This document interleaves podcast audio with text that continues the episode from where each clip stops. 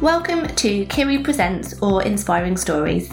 This is the health and wellbeing podcast where I sit down with a special guest to discuss a topic for one of the calendar awareness days. The aim of this podcast is to inspire, inform, and celebrate the people who share their incredible stories to help others. So sit back and enjoy. This month's episode is to raise awareness of Cervical Cancer Prevention Week, which was the 21st to the 28th of January. When Jade Goody died in 2007 at the age of just 27, there was a surge of women taking up their cervical screen tests. However, recent figures indicate that this effect has actually ended, and less women, especially those under 30, are taking up the offer to get screened. In fact, up to one in three women do not attend. But with the help of my wonderful and extraordinary friend Kat, we are hopefully going to help break down some of those barriers attached to this. We discuss some of the symptoms of cervical cancer, but mainly the importance of screening, as many of those symptoms don't actually develop until later on. Kat very bravely shares her experience with us today of developing cervical pre-cancer. And we hope this helps others. And here's the show.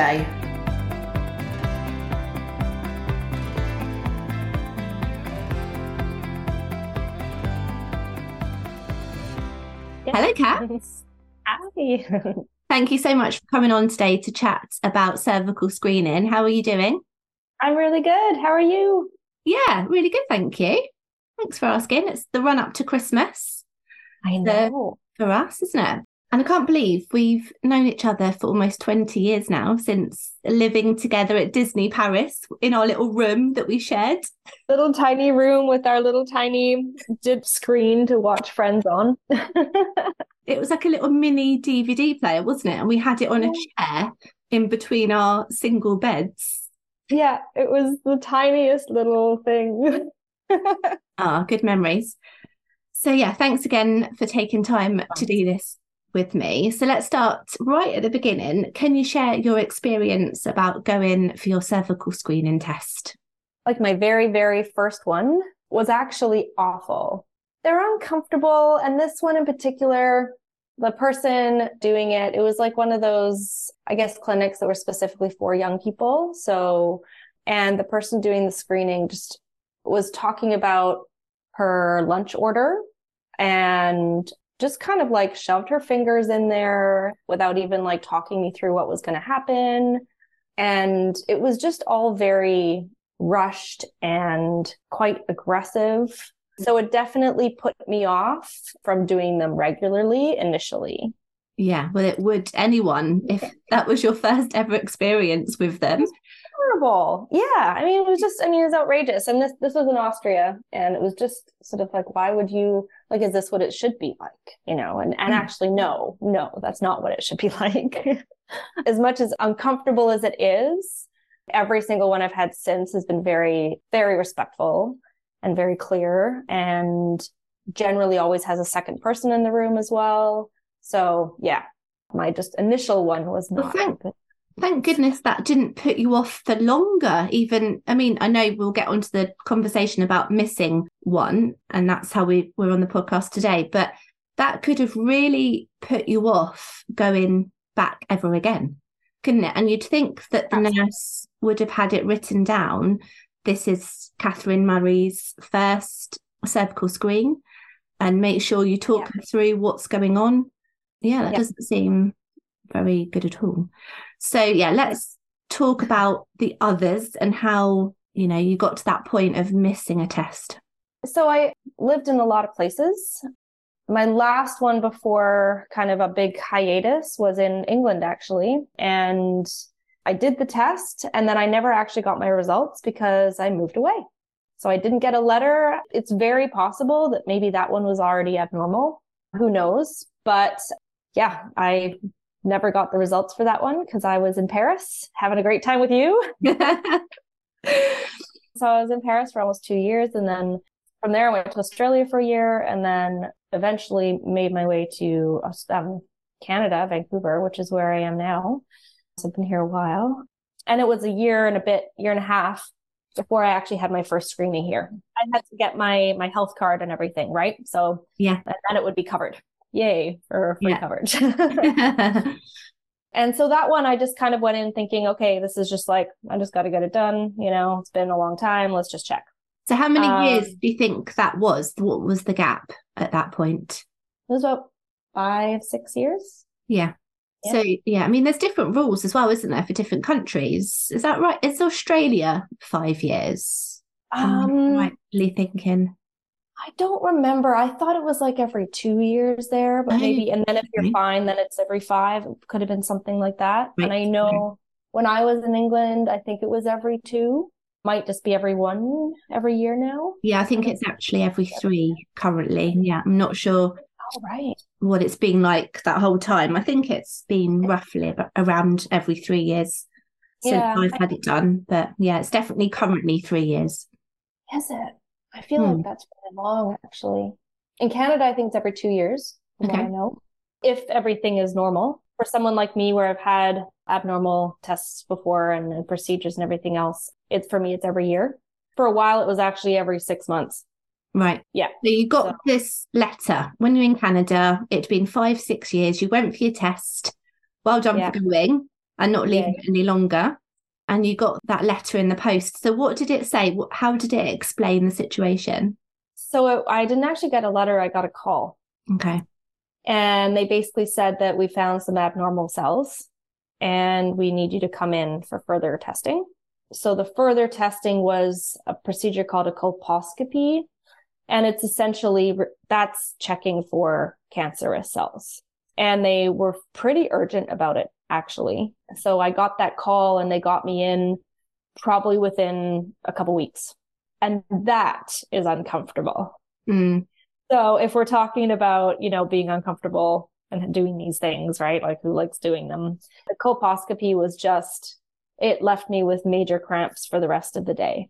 And it was just not pleasant at all. And also when you're in this like high level of stress too and anxiety surrounding like, what is it? Like, is it cancer?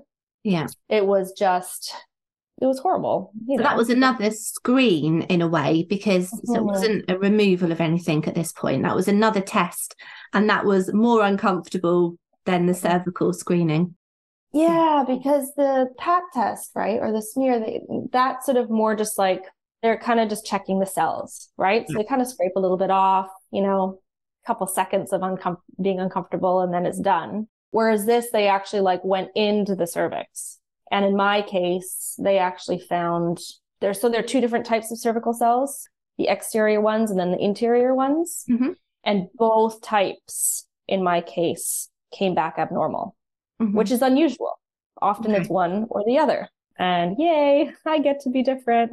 Yeah. so so I had both come back abnormal. Yeah. How did you feel when that came back as both being abnormal? I was in tears. I remember waiting for Aaron to come home. I was at the kitchen sink doing dishes and just bawling my eyes out. And he gave me a hug, said it would be okay. We'll get through it. Don't worry. Right? You're going to be fine. At least they caught it now because it wasn't cancer. It was, it was literally one step. Yeah. Cancer. That they call it So- the pre-cancer, don't they? Yeah, it was precancer cells. And there are different levels of that too. Right. So it's in one, two, or three. And I was at the level three, okay. Which is the highest um, one? which is the highest one. Highest. So that's like one step away. Yes. Yeah. And so from there, I had to get scheduled in for what they call a cone biopsy. hmm And they essentially remove the abnormal cells. So I was actually put under general anesthetic. It happened at the hospital and they kind of just kind of take the, the reason they call it a cone is because if you think of your cervix as, as circular, they mm-hmm. kind of take like a cone out of it. Like a layer, basically. Mm-hmm. Yeah. So the procedure itself, I don't know if you want to get into that now. Yeah, I don't know. I- the procedure itself was like, I didn't feel any pain afterwards. I mean, it was a fairly quick procedure. And afterwards, I was kind of in recovery or whatever, waking up. The guy next to me was in agony because he'd had a skiing accident and he was like moaning. And they came to Oh. me going, Are you okay? Are you in pain? And I was completely fine. Like, I was like, Oh, I'm good. Like, Yeah. send me home. Wow.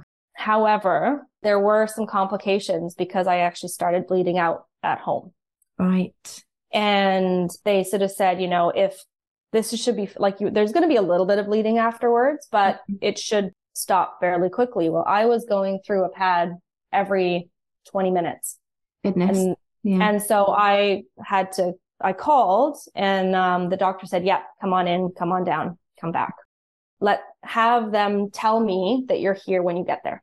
And honestly, that was the most embarrassing, most humiliating experience probably of my life. and scary as well.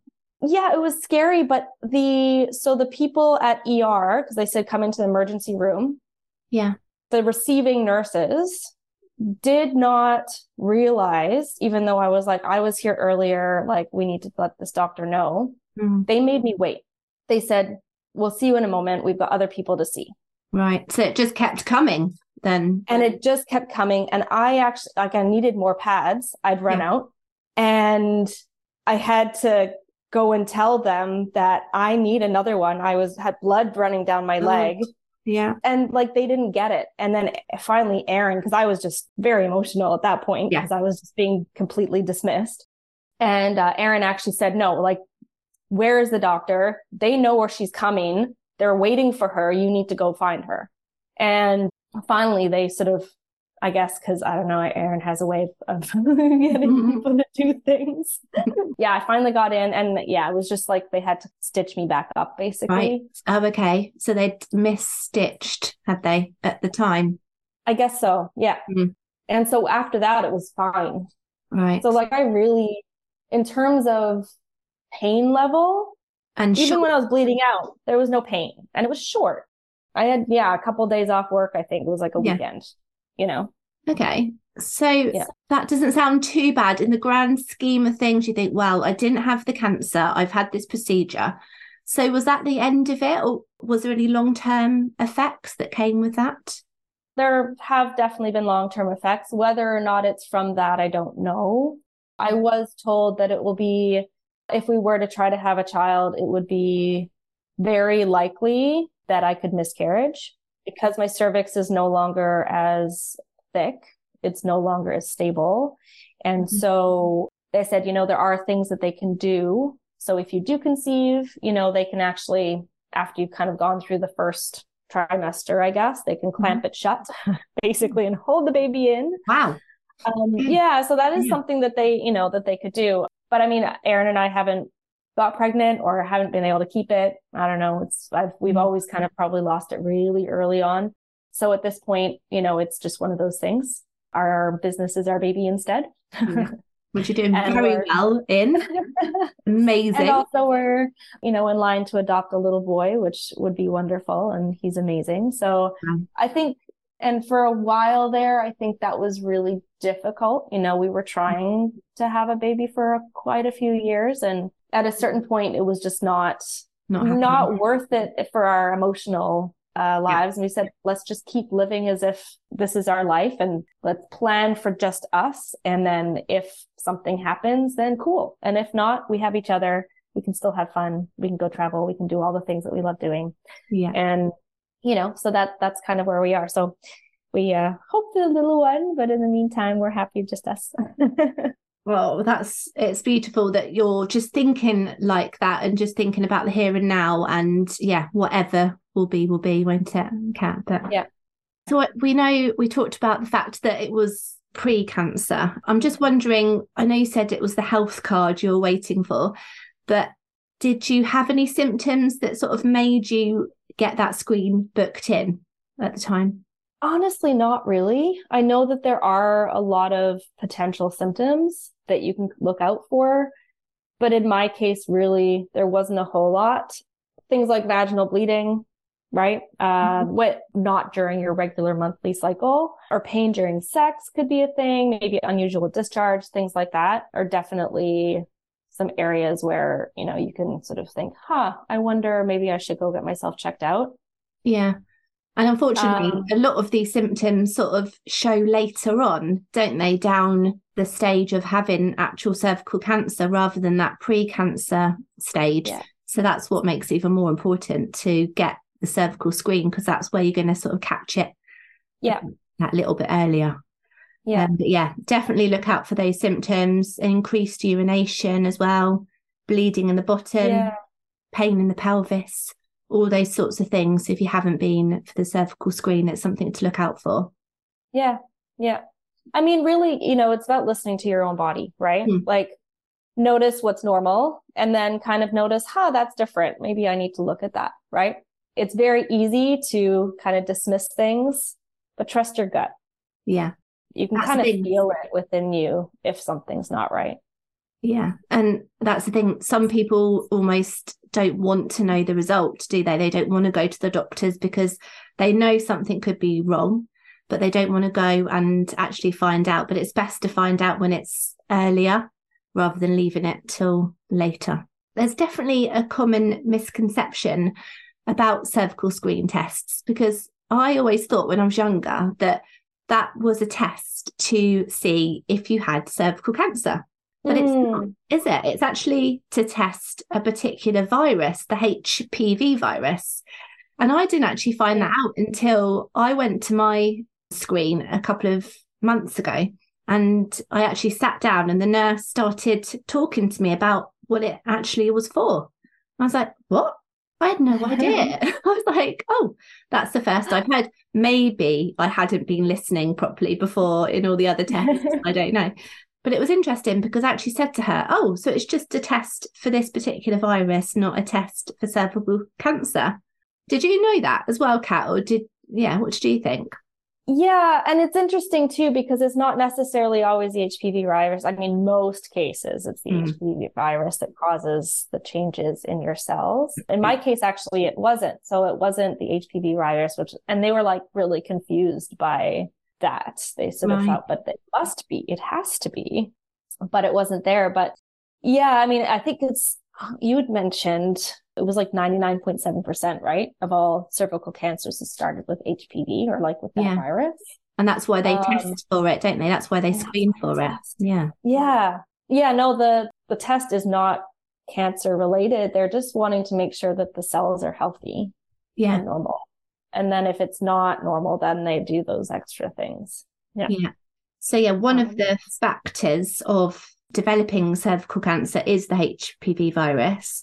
And yeah. then, yeah, let's talk about the different factors that are involved. Mm. It's it's also more common if you're younger. So if you're under 45, if you're a smoker, and also HPV can be spread through sex as well. So there are all sorts of factors to consider. Are there any others? Yeah, I think genetics is one. Yeah. You know, sometimes it's just in your genes. You can't do anything about it. And then also having children at a younger age apparently can, because when you're having children is a whole other beast, isn't it? Mm-hmm. and then uh, long term use of contraceptive pills too can also yeah. be so things to consider. But like anything with genetics, yeah. you're going to have to keep an eye on that if it runs in the family. Yeah. Well. Yeah. Hello, this is Kiri. Just a quick break in this podcast episode. I would absolutely love it if you could subscribe to the podcast. All you've got to do is hit that subscribe button. Once you've done that, please give us a rating and a review. This helps keep the podcast going. It'd be so much appreciated. And you can do this on any of the podcast platforms of your choice. Thank you so much. And let's get back to the show. So let's talk about the reasons why people don't seem to go for these screens. I think it's up to one three women that don't attend when they're invited. I know that mm. you've moved countries, not just houses, the locations, but you've actually lived all over the world. And that was your particular reason why you didn't go. But what are the other reasons, do you think? Look, it's kind of awkward and embarrassing, mm-hmm. isn't it? I mean, who wants to sit there with their legs open and up in the air and have a random stranger take a look at you, right? Mm-hmm. And that's their job and that's what they do every day, right? So for them, it's just like this normal thing. But for you going into it, it's very intimate, you know, and really there are very few people in your life who you allow into that region often, and it's not going to be a random stranger. So just the embarrassment of it, also not really knowing what it is or how it's going to go, I think. Yeah. Could be a factor, right? That anxiety of like, what is it? I don't know. Thank you. Let's stay away. Especially um, that first time that you go, like when you went for the very mm-hmm. first time. And I'm thinking about my, I've got a niece who's 18, 19. So I'd imagine mm. that she might be going soon. I'm wondering like what her first experience is going to be like. Surely that very first experience needs to be much more informative, doesn't it? I think it really does. And I think there needs to be allow time for questions and really allow time to explain exactly what they're doing and why they're doing it. Especially for someone that young, they may not necessarily have a lot of experience with anybody in that area, mm-hmm. right? So to allow again a, a random stranger in mm. for something that's not pleasurable is a little bit daunting, I think. I think there's also that anxiety of like getting the results. And I don't know what it's like in the UK right now with the NHS, but here it can take anywhere from a month to six months, depending on where you are in the country to get those results. Wow. So even like I had mine actually last week and she said last time I had it, which was a year ago, they said, oh, it's going to be two to three months. And it was three months. Where this time she said, oh, it'll be about a month. So they've obviously caught up. but would they call you if, like they did for you, if it was something to be concerned about? Yes, Hopefully. they would call. Yeah, they would call. And actually, last year for me was my first abnormal test results that came back last year for the first time since my procedure. So I did have to have the colposcopy again and it came back fine. So okay. yay. But I kind of knew the routine now and I kind of went, okay, well, I'm just going to go and see what it is. At least we're getting it early. Right. And it was nothing. So that's good. Yeah.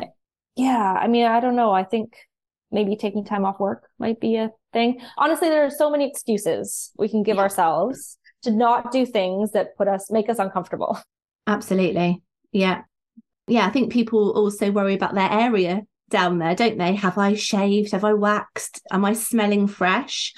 And, you know, if you've been at work all day and you go to the appointment after work and, but the nurses, they're not going to worry about things like that, but we think that they might. But on, honestly, I mean, they do them all day long as well, these nurses. So they're going to see everything, literally. Yeah.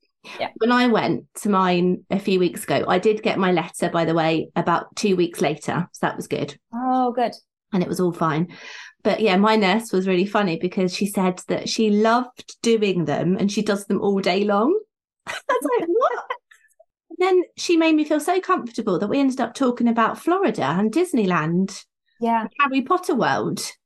Yeah. Like, I'm so distracted. I'm I don't even realize what's going on. So that was having someone like that, which I think most nurses are, aren't they? They because that's what they're like. But obviously, we do get put off by these things. But we've just got to go and do it. We have to go and do it. And in my experience, and I'm like a definitely like I know I'm an anomaly on this. I actually prefer male doctors. Okay. Doing it because I've had several women. And I think it, maybe it's because they're also women. They just kind of like get in there and just like do the, they're not as gentle and respectful. Whereas I think with male doctors, they're like, I'm going to be very gentle and very careful. I'm going to tell you everything that I'm doing. And oh, there's a nurse next to me to make sure there's a third person in the room. Like it's just so like they go over and above to make sure yeah. that you're comfortable. Yeah. Yeah. So that that's my experience. Although I mean, I've now my family doctor and that's fine. But like both of my OBGYNs have been male. Right. And what does yeah. it stand for again? Sorry. Oh, now you're asking.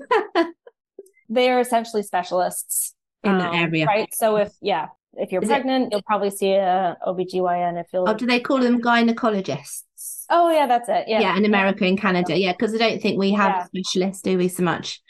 Well, we do if oh. there's sort of a problem, but I don't think yeah. on a regular basis we go and see a specialist. Yeah. Yeah. Yeah. But I know what you mean now. Yeah. I mean, there's lots of, like we said, lots of reasons, isn't there? I know actually, I've read recently that it's common for younger women not to go because mm. that could be down to lack of knowledge as well and experience and not knowing what, what to expect. and they think there's less risk or more risk. And I, I guess too, like if you don't have someone in your life who is pushing you to do these things at that age, mm-hmm. right? Yeah. Or even makes the appointment for you and goes with you. Cause at that point, you know, you're not necessarily like, okay, where do I even like make the appointment? Where do I even mm-hmm. do this? Like, so to have someone kind of guide you through those initial steps, I think is really critical actually. Set the expectations or set the, I don't know, the guidance, right? Of like, this is what you do this for yourself. And I think at a yeah. young age too, you kind of go, oh, I'm fine. I'm invincible. Yeah. Right. We all, mm-hmm. we've all thought like that, I think. yeah. And now it's like, yeah, no, go do this stuff. Make, it does make me think actually to check on my niece and check that she's going for hers. And if you've got someone in your family that is going to be going through that, to check on them maybe. Talk about it. People mm. don't talk about it. Yes. Right? We just don't mention it. It's it's the one appointment where we kind of do it every year and you don't really say, "Oh, I have an appointment today." You don't yeah. say what it is for. No. Whereas absolutely. if you're going to the dentist, everyone knows you're going to the dentist. yeah. And also people that are older, maybe that are going through the menopause, they're definitely put off by it as well. Mm. Because one, they think, oh, we're less risk. And two, yes. one of the symptoms of the menopause is vaginal dryness. So that's yes. going to make it even more uncomfortable, isn't it? But apparently there are some jellies that you can get. So yes. if you're going through the menopause, don't be put off and ask the nurse for that jelly in the leading up to that yeah. screen test as well. Yeah. Yeah. Um, talking about the younger people as well, they've now got the option to get a cervical cancer vaccination, which I don't think yeah. was available to us when we were younger. It was not. No, it wasn't. And I mean, I don't, it doesn't necessarily guarantee, I think, that you won't get cancer, right? Mm-hmm. And you still should do the screenings, but I, I think it's available on the NHS, right? Yeah. Like in England. Yeah, um, from a young age as well, from the age of 12 to 18. Yeah. Get it as well. Yeah, yeah so it's definitely worth and boys, not just women, boys can get it as well because that helps to prevent oral and throat cancers. There you go. Yeah. Taking up that offer. Mm-hmm.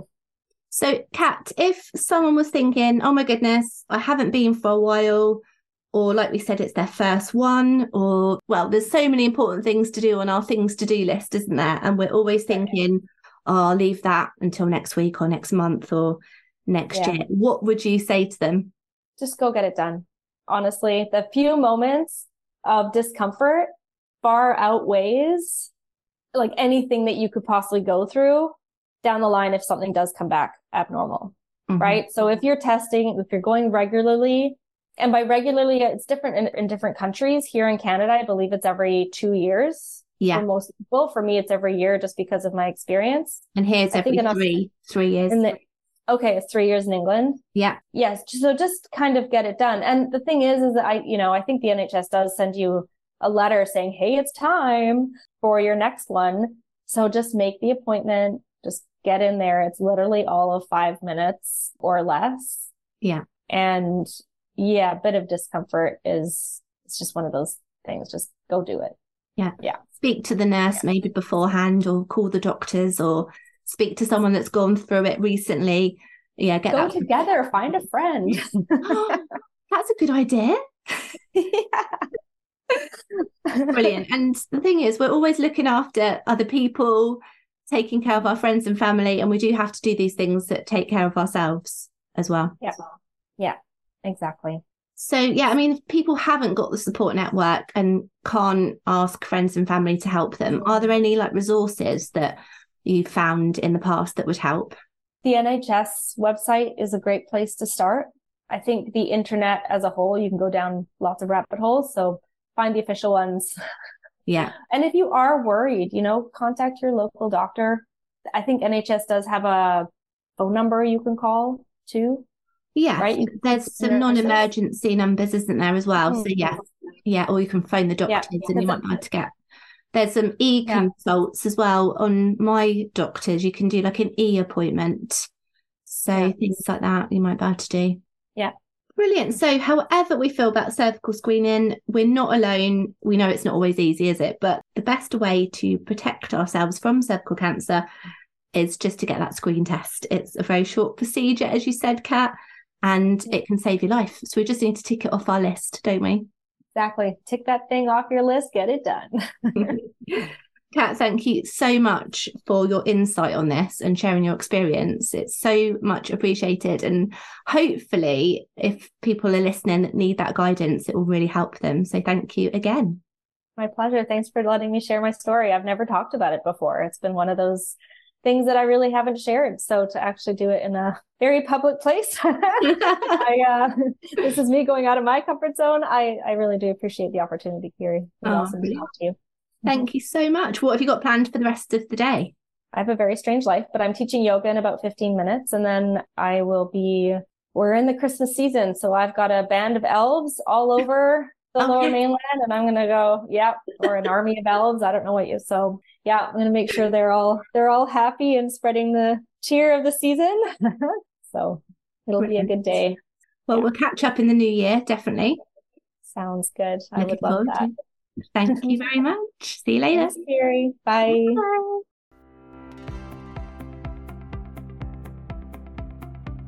Thank you so much for listening to the podcast today. If you haven't already, please follow Kiri Presents or Inspiring Stories on the podcast platform of your choice.